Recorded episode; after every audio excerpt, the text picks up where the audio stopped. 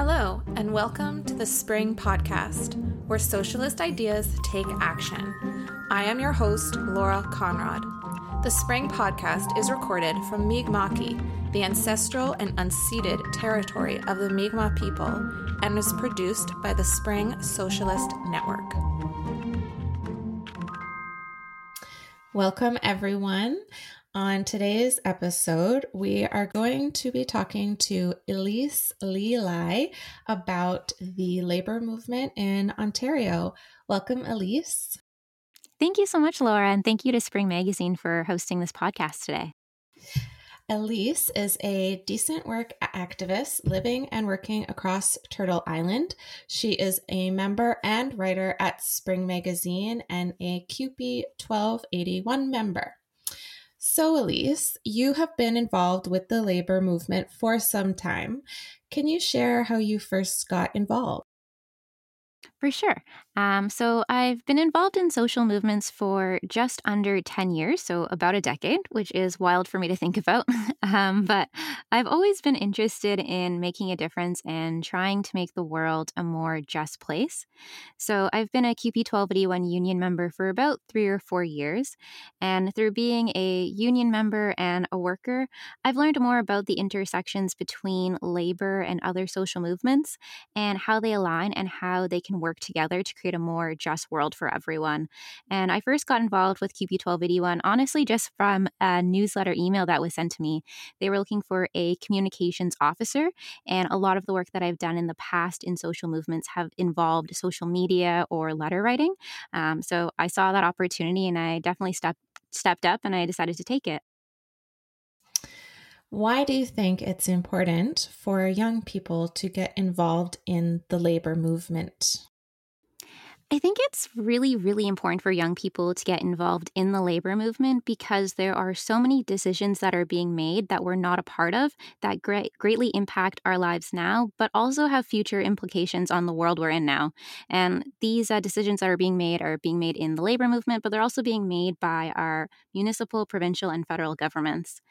I definitely know that it's hard as a young worker to be the person bringing forward interventions that maybe not everyone agrees with. Um, but it's important that we have to remember that we need to be continuing to educate, agitate, and organize if we want to see change in the world.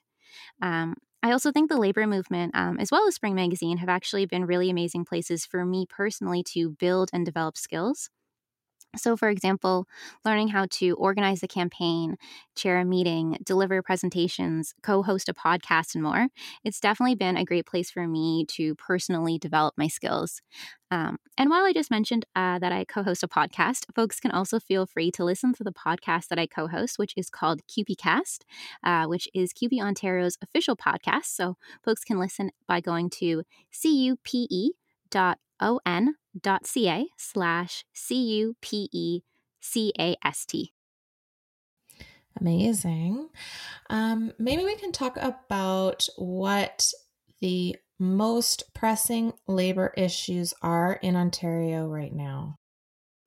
Yeah, that's an amazing question. Definitely a bit of a difficult one. Um, but if I had to pin down um, and talk about a few pressing labor issues, one of the ones that I would have to talk about is the need for all workers to have an adequate amount of permanent employer paid sick days. Near the start of the pandemic, which was about two ish years ago, the uh, Decent Work and Health Network had a report called Before It's Too Late that came out. And while it did come out about two years ago, it's still extremely relevant. And the data revealed that around 58% of workers in the settler colonial state of Canada and over 70% of workers are making less than $25,000 have no access to paid sick days. Most of these workers are low wage, racialized workers who have faced higher positive testing rates of COVID 19 and have also faced negative economic impacts. Um, and this includes struggling to pay for food, internet, rent, phone, transportation, childcare, and many other bills. COVID 19 has really, really exacerbated the inequities between systemic racism and the healthcare system. However, we also know that we needed paid sick days before the pandemic and we'll still definitely need them afterwards as well. Research has shown time and time again that racialized workers living on low incomes are at higher risk of acute and chronic illness and death. Many low wage workers and people in low wage jobs are also occupations with a higher risk of exposure to COVID 19. So, this means that the racialized, workers who have needed paid sick days the most have been denied at this rate. Many racialized workers also take public transportation and have also talked about how taking packed buses to work where social distancing is just not possible at all. And while these issues greatly impact racialized communities, it also really impacts everyone because it's a threat to public health. Additionally, uh, many other COVID 19 cases have been linked to long term care. Um, so, this is where workers are mostly racialized women who are earning low wages. And when these workers have been denied paid sick days, we've seen many of the racialized women workers die, um, but also the patients and the clients that they care for, which are mostly elderly and immunocompromised people. No one should have to die, and no one should ever have to choose between going to work sick and losing pay. Another major issue that I would definitely want to talk about um, that's impacting workers is Bill 124. So, Bill 124 was introduced into the Ontario legislature by the Ford government, and it limits the increase in total compensation, so wages plus benefits in a collective agreement, to 1% per year. And this mere 1% does not keep up with inflation. Frontline workers, especially healthcare and public service workers who are impacted by this bill, have been exploited throughout the pandemic, even though they're continuing to do life saving and essential work for everyone. Many of the people impacted by Bill 124 are also women who make up a large demographic of the education and care work sectors, including racialized women who make up a large demographic of personal support workers, early childcare, educators, and more. I also wanted to mention that the uh, currently several unions in Ontario have a charter challenge in the courts right now um, because Bill 124 also violates our collective bargaining rights as well. So definitely paid sick days and Bill 124, I think, are two really massive uh, impacts that our um, people in Ontario are facing right now. Can we talk a little bit um, more about the current Ford government in Ontario? They've recently launched a campaign claiming that they are working for workers. Do you buy into that? How have workers truly fared under this conservative rule? So I definitely, definitely do not buy into the Ford government being for the people or for the workers. Um, I actually remember that campaign when they first came out um, in 2018 when when Ford was running for election. Um, but over the course of this current government's time in power, they've made cutbacks to the minimum wage, paid sick days, cuts to healthcare and education and public services in general. They've also frozen wages and they've made cuts to services supporting people and children with autism. If the Ford government was really for the workers, they wouldn't have made any of those cuts or changes to services. Instead, the Ford government has chosen to maintain their friendships and alliances with big businesses that continue to see record profits, all while workers are continuing to be exploited. People have also seen crucial surgeries being put on hold. We're seeing people fall unnecessarily ill. Many people still do not have access to housing and food. And also, we've seen so many preventable deaths happen. There have been so many cuts that it's really hard to keep track of them. However, I did want to mention that the Ontario Federation of Labor actually has this incredible online tool called the Ford Tracker. And the Ford Tracker documents all of the cuts to services and funding that workers and our communities continue to be impacted by. So I definitely encourage folks listening into today's conversation to check out the Ford Tracker. And the website where you can check out the Ford Tracker is www.ofl.ca slash Ford dash tracker. Thank you for sharing that. Ontario is heading into an election on June the 2nd. What are your expectations from this election? Well, it's a it's a bit of a tough question. In terms of winning the election, I find it really really hard to gauge. I don't know about you, um, but I feel like all of the numbers and the charts online are always like skewed by political parties, and I find it hard to kind of trust a lot of the media out there. But I'm pretty confident that the Ford government won't be elected into a majority government in Ontario, um, and that's because workers and communities have been organizing over the last few years, ever since Ford stepped into office in 2018, and on May 1st, um, which is also known as May Day or International Day of the Worker, there's workers around the entire world organizing for better labor rights. And here in Ontario, folks are also organizing a province wide day of action. So there's actually about 12 actions planned right now in partnership with the Ontario Federation of Labor. So there's marches and rallies happening from Oshawa to Ottawa, Toronto to Windsor, Waterloo to Brampton, and more folks are going to be using this momentum heading into the provincial election and push for stronger policies from all parties. I think it's important to note that no matter what party wins, we will still need to organize, organize, organize, because there's not one party running that's going to uplift and empower all workers and communities. We need to continue to do that work ourselves. Um, and if folks are interested in getting involved in the May Day actions, I encourage folks to check out ofl.ca slash may dash one dash local dash actions. And on that page, you'll be able to see all of the details for all of the different actions that are being organized. Um, and if you are interested in organizing an action that isn't actually on that page, you can feel free to go to the ofl.ca website. And on that page, you'll be able to see contact information uh, for folks that you can get in touch with to organize an action near you. What can we do to win pro worker policies? Well, I think seeing such a large organization like the Ontario Federation of Labor taking on such a leading role on organizing for a province wide day of action means that socialists can share our ideas with new and more people and continue to build our capacity into creating a stronger and larger movement for decent work, environmental justice, racial justice, and more. Socialists know that we need to be organizing every day of the year, and an opportunity to bring in new people is always a great idea. I think it's also really important for socialists to remember that not everyone has perfect politics or all of the politics that you agree with, but we need to continue to educate and build new links and build more activists.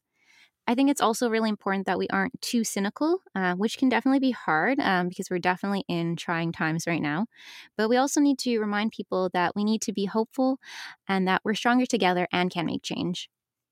Could you share with our listeners what are the next steps in making May 1 Day of Action successful? For sure. So I'm not sure when this podcast is being released, but if it's released before April 19th, I would definitely encourage uh, folks in Ontario to attend the Ontario Federation of Labor. Uh, they're hosting a province wide meeting on April 19th at 6 p.m. Eastern Standard Time. And at this meeting, uh, folks around the province will be sharing updates about their organizing actions. And it's definitely a meeting that you don't want to miss. I think it'll be really inspiring to hear what's happening across the province. Um, but also, I think now is the time for folks to really to be following up with all the people you've already invited um, to the May 1st action to definitely confirm that they will still be attending. It's also now the time for you to follow up um, and also maybe invite people that you forgot about or haven't had the chance to invite just yet. You can also use this time to do any sort of flyering in your community, um, any door to door knocking and canvassing, um, as well as maybe hosting a phone bank. So, calling up people from your union um, or people from your labor council's list um, and inviting them to the action. Thank you for sharing that. Um, can you talk about what it takes to show up consistently as a labor activist? What challenges do labor activists in particular face in terms of maintaining their energy and mental well being? That's a great question. Hmm. I guess like some of the challenges um, that I experience is that well, a lot of folks who are labor activists, of course, already do have a job. So it's like you have your full time job and then you're doing all this additional activist and organizing work on the side. So it definitely can take like a huge toll on you. Um, so I think being able to set boundaries and uh, maybe even just like creating like how many hours per week in terms of activism that you can actually. Um, do without feeling that you're going to be burnt out in the future. Um, so maybe that's five hours a week that you can do. But for some people, maybe it's a bit more, maybe it's a bit less. But I think finding out what the balance is for you is what's really going to be helpful in ensuring that you don't burn out. I think, um, and we were talking about this a bit before, Laura, but uh, Laura and I were. Uh, supposed to do this interview a bit earlier today and midway through the interview, I stopped Laura and I was like, actually, I, I don't think I can do this right now. I don't feel the most prepared or mentally ready to do this. Um, and Laura said, no, you know what? That's totally fine. Like we can just continue, we can do this another day and another time. Um, and she kindly rescheduled with me. So I think also knowing when you're at your limit, um, being able to speak up um, and let the person or the organizing group that you're with know that it's a bit too much for you right now and trying to find a way to reschedule whatever it is that you had originally planned. And I think it's also really important to be surrounding yourself with people who are compassionate. Um, so, the same way that Laura showed me compassion and empathy when I told her that I needed to stay, take a step back, she confirmed that it was okay and that she was really happy that I could set that boundary. So, I think surrounding yourself with people who support you and will help you stay and follow your boundaries is really important. I'm so glad that you shared that with our listeners, Elise. Um, it was such a fine example of self care in action.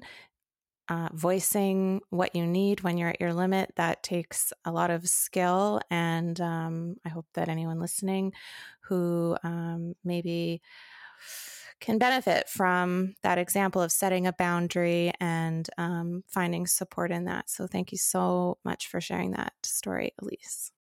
No worries, Lauren. Thank you again for showing me that type of compassion. I really appreciate it. Absolutely.